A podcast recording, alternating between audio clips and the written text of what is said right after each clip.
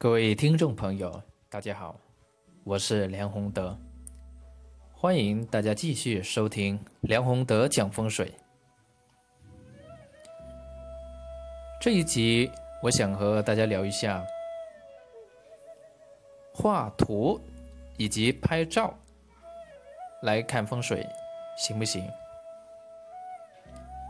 为什么要讲这个题目呢？因为近来啊，经常有朋友问到这个问题，以及有朋友呢是把家里的这个格局图连同拍照拍过来，啊，让我看看风水怎么样。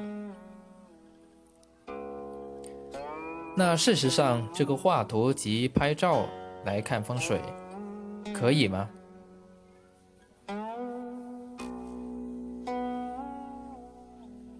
应该来说，画图和拍照，把房子的内局和外局拍下来。从形局方面去看的话呢，确实能看出很多东西来。也就是说，从大的方向，从大的格局、形局，从大的这个外形里面的这个风水的因素去看。确实呢，可以看出很多东西，也能做一些处理去化解。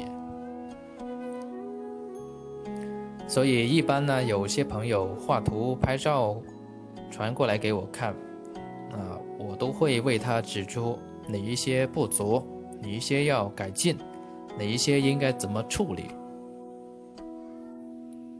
事实上呢，这也是看风水的一个方法。当然，有朋友会问：那么这样去看，能看到真正风水里面的几成呢？老实说啊，这样看的话，最多只能看到七成，六到七成，不能更高了。为什么？其实真正你要做风水调理，要做调整，还是必须要到现场去看的。为什么呢？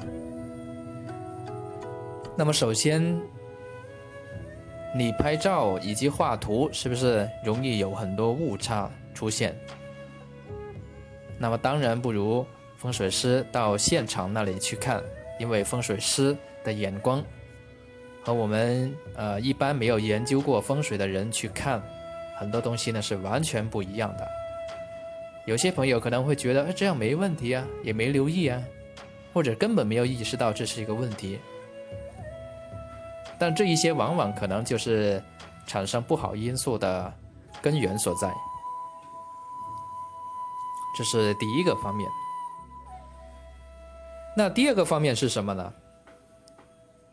第二个方面呢，就是涉及到真正的风水玄机了。因为现场看风水，除了看，还有一个非常重要呢就是下罗盘。而且下罗盘的位置啊，往往不止只有一个，有些时候呢，可能要在这个阳台去下，有些时候可能要到屋中间去下，还有好几个不同的点，这里面呢就不讲了，因为涉及到下罗盘呢，都是属于风水里面呢比较机密的东西。但是可以告诉大家是，如果真要完整看一间。屋子的话呢，必须要在好几个地方去下罗盘拿数据，才能够定位，才能够做出真正有效的调整，而不是像有一些朋友所认为的，这个罗盘只是定方向，根本没有其他大用，不是这样的。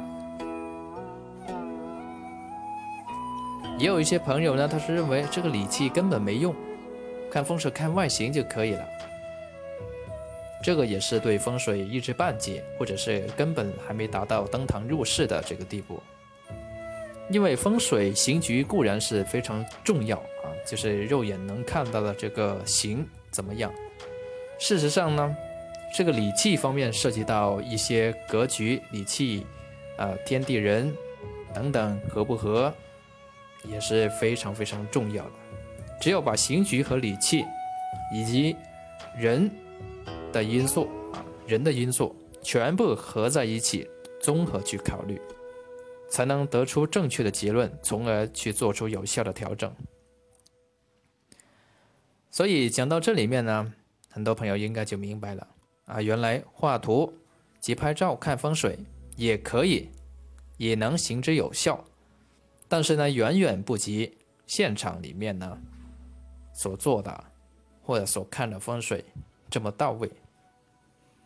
这个呢，就是我们今天啊要跟大家聊的画图看风水的问题啊。谢谢各位，今天就讲到这里。